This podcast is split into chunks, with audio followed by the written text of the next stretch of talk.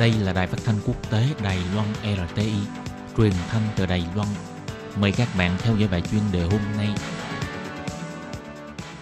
Thiên Nhi xin chào các bạn, các bạn thân mến. Tiếp sau đây sẽ mời các bạn cùng đón nghe bài chuyên đề của ngày hôm nay với chủ đề là tình hình thuê mặt bằng trong thời kỳ dịch bệnh covid mười chín. Sau đây sẽ mời các bạn cùng đón nghe phần nội dung chi tiết của bài chuyên đề ngày hôm nay.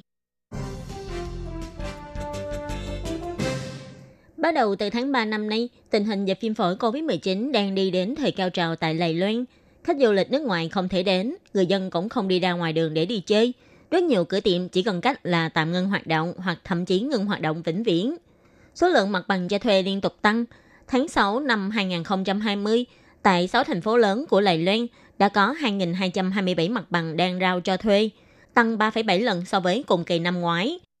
sáu tháng đầu năm nay so với cùng kỳ năm ngoái, số mặt bằng cho thuê tại thành phố Đài Bắc và Đài Trung lần lượt tăng một trăm hai mươi tám phần trăm và một trăm lẻ hai phần trăm. Nguyên do chính là do đóng cửa biên giới làm giảm lượng du khách nước ngoài.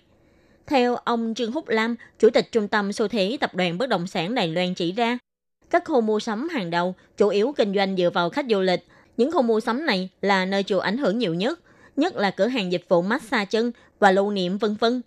Dù gần đây tình hình dịch có phần thuyên giảm, các điểm du lịch bắt đầu đông người trở lại, nhưng người dân chủ yếu là đi ra ngoài ô hay khu dã ngoại, chứ không đến các khu mua sắm này. Căn cứ theo thống kê của hãng Cushman and Wakefield, tỷ lệ mặt bằng trống tại khu mua sắm Ximen ở Đài Bắc là rõ rệt nhất, tăng năm phần trăm trong mùa quý hai này.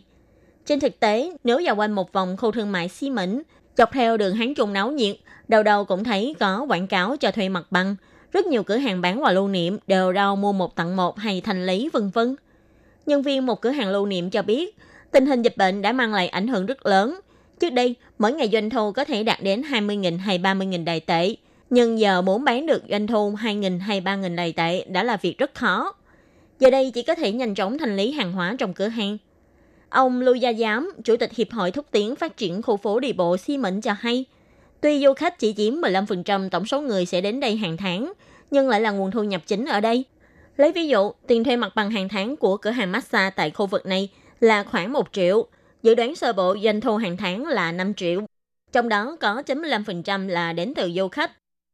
sáu tháng đầu năm nay, số mặt bằng đang rao quảng cáo cho thuê đang ngày một gia tăng. Mặt bằng diện tích càng lớn thì càng nhiều. Ví dụ như mặt bằng trên hai trăm mét vuông, sáu tháng đầu năm hai không một chín chỉ có ba trăm mười bảy mặt bằng cần cho thuê, nhưng năm nay đã tăng lên là một nghìn hai trăm bốn mươi mặt bằng, tăng gấp ba lần năm ngoái, và mặt bằng càng lớn lại càng khó cho thuê. Theo ông Trương Húc Lam, các cửa hàng nhỏ chủ yếu bán nhu yếu phẩm, chỉ cần vốn liếng ít, nếu kinh doanh không tốt thì chủ cửa hàng cũng có thể dễ dàng cho nghỉ, nên mặt bằng nhỏ cho thuê sẽ xuất hiện thường xuyên hơn. Còn bà Lan Mỹ Nam, trưởng phòng nghiên cứu kế hoạch của công ty bất động sản Ta Cha cũng cho biết, việc các mặt bằng lớn khó kiếm người thuê đã có từ lâu, chỉ là trong tình hình dịch bệnh lần này thì tình trạng này lại càng nghiêm trọng hơn. Những năm gần đây, do thương mại điện tử càng lúc càng phát triển, các thương hiệu như là F hai mươi mốt, Bosini hay Sasa vân vân cũng lần lượt rút khỏi thị trường Đài Loan. Quy hoạch của các cửa hàng bách hóa cũng ngày một tốt hơn, vì thế rất nhiều thương hiệu lớn cũng không còn ưa chuộng chọn lựa các mặt bằng lề đường, mà chọn lựa vào thuê tại mặt bằng cửa hàng bách hóa để đáp ứng nhu cầu của người tiêu dùng một cách toàn diện hơn. Không có khách đến, không làm ăn được, nhiều chủ cửa hàng không cầm cự được, phải dẹp tiệm. Nhưng chủ nhà vẫn không chịu giảm tiền thuê mặt bằng. Không những thế, còn có xu hướng giá thuê đi lên.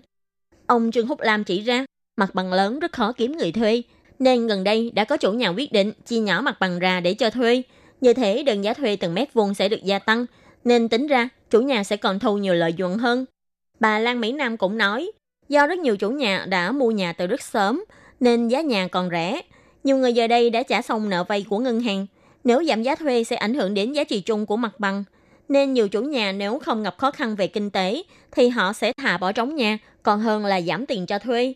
Và sẽ có một số chủ nhà sẽ chọn lựa cách du di khác. Đó là trong thời gian một đến hai tháng đầu, người thuê phải sửa sang trang trí mặt bằng, chủ nhà sẽ không tính tiền thuê nhà hoặc sẽ giảm giá trong một thời điểm nào đó, chứ không trực tiếp giảm giá vào tiền thuê nhà.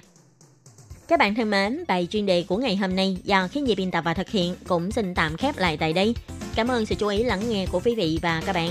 Xin thân ái chào tạm biệt các bạn và hẹn gặp